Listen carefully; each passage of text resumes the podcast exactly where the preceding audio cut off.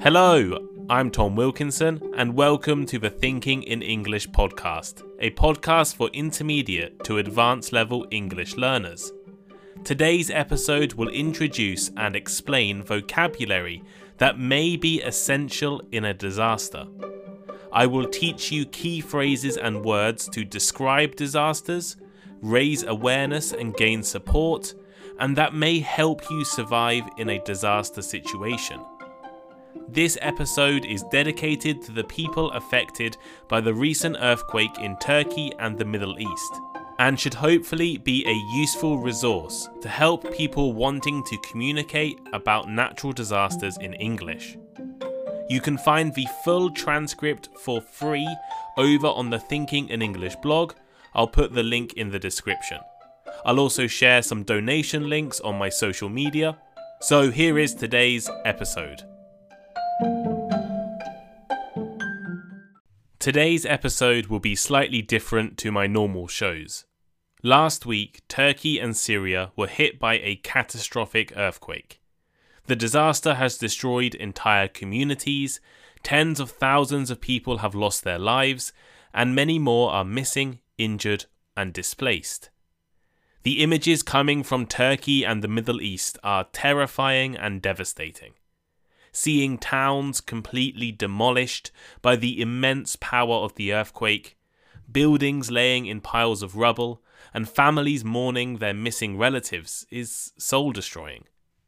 I have a lot of Turkish listeners. In fact, Turkey is my second biggest audience.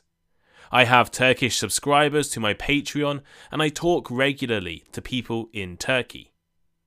Many of you listening have reached out to me, asking me to post on my social media and raise awareness for the disaster. And while I've done this, I wanted to do something more. I don't have much money right now, so I'm not able to give a meaningful financial donation. But I wanted to be of some use or help to all of the Turkish listeners who reached out. So I've decided to make this podcast. This podcast is going to introduce, explain and teach essential vocabulary for disaster situations. I'm going to break down the podcast into three main sections. First, vocabulary to describe disasters. Second, language for survival in a disaster.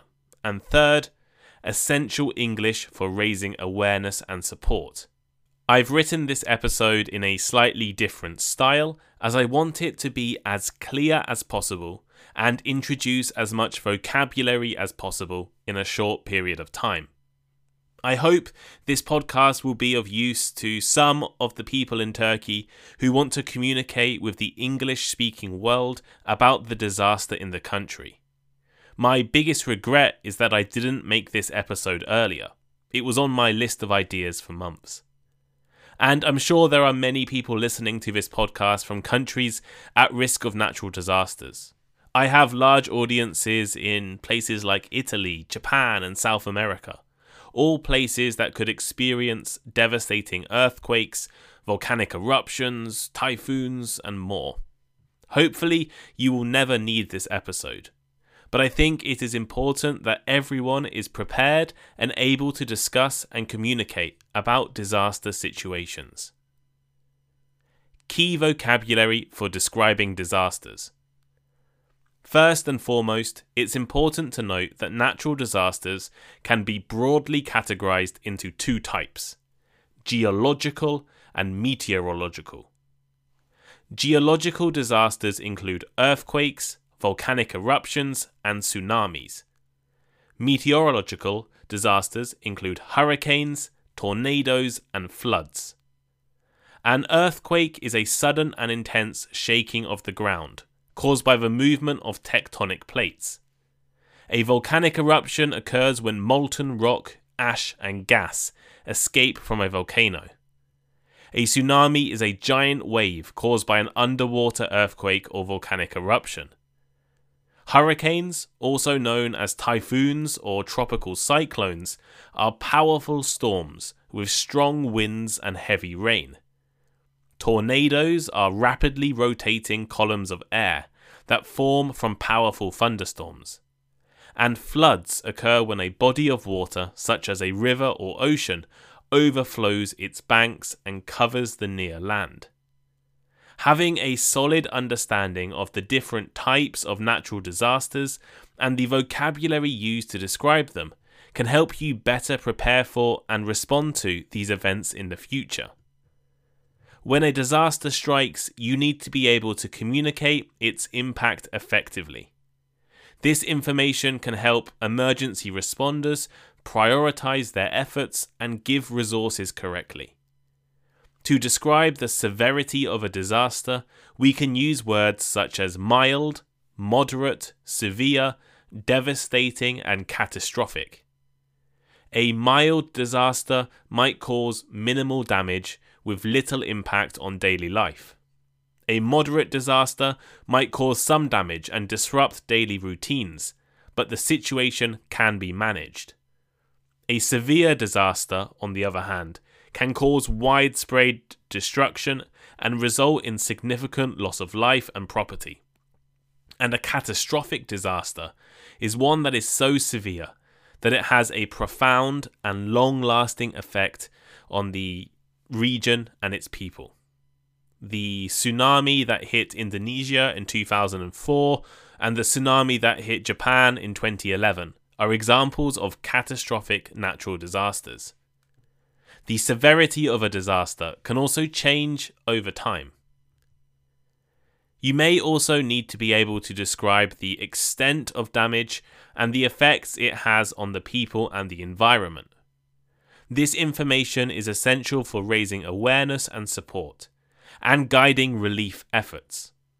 To describe the impact of a disaster, we can use words and phrases such as damage, destruction, loss of life, displacement, and environmental impact. Damage refers to the harm caused to the property and infrastructure, such as homes, roads, bridges, and communication systems. Destruction is so much damage that a building or structure cannot be repaired or used again. Loss of life refers to the death of people as a result of a disaster. Displacement refers to the forced movement of people from their homes, often due to safety concerns or destruction of their homes. People may become homeless or seek safety in temporary shelters. Environmental impact refers to the effects of a disaster on the natural environment, such as soil erosion, water contamination, and air pollution. Other phrases that can be used to describe the impact of a disaster include power outages, emergency response, relief efforts, evacuation orders, and infrastructure collapse. English for survival. Knowing the right words and phrases to describe safety measures during a disaster can be crucial for ensuring your own safety as well as the safety of those around you. It's important to be able to communicate effectively about the dangers and steps that need to be taken to stay safe. Here are some key words and phrases to use when discussing safety measures during a disaster in English. Evacuate means to leave a place, especially because it's dangerous. Shelter is a place of safety or refuge. Flash flood, a sudden, fast-moving flood that occurs when heavy rain falls in a short amount of time, and can often cause secondary damage to an existing natural disaster. Tsunami warning is an alert issued by the government or a warning center that a tsunami is expected and people should evacuate to higher ground. Emergency services are the services provided in response to an emergency, such as firefighting, ambulance services, and police. Life-threatening means something poses a serious risk to someone's life or health. Mandatory evacuation is an order by the government or an authority to evacuate a specific area. Natural hazard is a phenomenon that occurs naturally, such as a hurricane or earthquake, which has the potential to cause harm to people or damage property. Warning system is a system designed to give warning in the event of danger, such as a fire alarm or a tornado siren. In addition to these specific terms, familiarize yourself with general vocabulary related to safety, such as emergency, danger, and warning. Effective communication and the ability to give clear instructions and advice are also fundamental skills everyone should have in a disaster, as it helps to ensure everyone's safety and minimize confusion. Here are some key phrases to use when giving instructions and advice during a disaster. Stay calm. This phrase is used to encourage people to remain calm and not panic in a dangerous situation. Follow the evacuation route. This phrase is used to instruct people to evacuate an area and follow the designated route. Take cover. This phrase is used to advise people to find a safe place to protect themselves from harm. Listen to the authorities. This phrase is used to advise people to listen to the instructions of the government or other authorities during a disaster. Avoid floodwaters. This phrase is used to advise people to stay away from areas affected by flooding, as the water can be dangerous or unpredictable. Stay away from fallen power lines. This phrase is used to advise people to stay away from fallen power lines, the electricity cables, which can be extremely dangerous. Seek higher ground. This phrase is used to advise people to move to higher ground, perhaps up a hill or towards a mountain, if there is a flood or a tsunami coming. Check on your neighbours. This phrase is used to advise people to check on the well-being of their neighbours and offer assistance if needed. Stay informed. This is used to advise people to stay informed about the situation by listening to the news or following updates from the authorities. Be prepared. This is used to advise people to stay prepared for future disasters by having an emergency kit or a plan in place. Giving clear instructions and advice during a disaster can help ensure everyone's safety and minimize confusion. It's important to be familiar with the key phrases used in a disaster response and relief efforts, as well as knowing vocabulary about safety messages and phrases for giving instructions. It's also important to be able to communicate with other people also affected by a disaster. Here are some useful expressions to use when communicating with others during a disaster. Is everyone okay? This expression is used to ask if everyone is safe and unharmed. Do you need any help? This expression is used to offer assistance to someone in need. What happened? This phrase is used to ask for information about the situation. Where is the emergency shelter? Use this expression to ask for the location of a designated emergency shelter. What can I do to help? This saying is used to offer support and assistance. Can you repeat that, please? Use this expression to ask for clarification or repetition of information, to make sure what you're hearing is exactly what the person is saying. Stay together. We use this expression to advise people to stay together for safety and support. Call for help. This expression is used to advise people to call for assistance in an emergency situation. Essential English for raising awareness and support.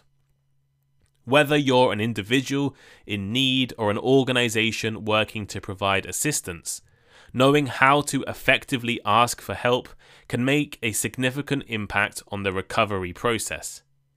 Here are some key phrases to use when you're asking for help. We need your support. Please help us in providing aid or meeting the needs of those affected. Donations of money, goods, volunteer time are greatly appreciated. Your support can make a difference. Together, we can make a positive impact, or we can overcome this disaster. It's also important to be specific about what type of help is needed, whether it's monetary donations, physical goods, or volunteer time. This will make it easier for those offering support to understand how they can help and to ensure that resources are used effectively. When asking for help, you should also be gracious and express gratitude for any support received. You can use phrases such as, "Thank you for your generosity," "We appreciate your help," and "Your support means a lot to those in need." In a disaster situation, we also need to quickly and effectively communicate the urgency of the situation to those who can offer support. This can help ensure that resources are mobilized quickly and that those in need receive the help they need. Here are some useful phrases when communicating the urgency of the situation. The situation is critical. People are in immediate danger. Time is of the essence. We need your help now. The need for aid is urgent. You should also provide specific details about the situations and needs of those affected. This can help assure that resources are used effectively and the right type of aid is provided. And while it is crucial to communicate the urgency of the situation, you should do so in a responsible manner that doesn't create unnecessary panic or distress. Use correct and reliable information and avoid spreading false or misleading information. Expressing sympathy and support to those affected by disaster can also play a crucial role in the recovery process. Showing support can provide comfort and encouragement to those who are going through a difficult time and can help raise morale. Some common phrases you may hear or see on social media include, "Our thoughts and prayers are with you," "We're here for you," "We stand with you during this difficult time," "We're thinking of you," "We hope you find strength in the support of those around you." However, more important than simply expressing sympathy is taking action to show your support, whether it's making a donation, volunteering, offering a service, or doing something else that you think will make a real difference.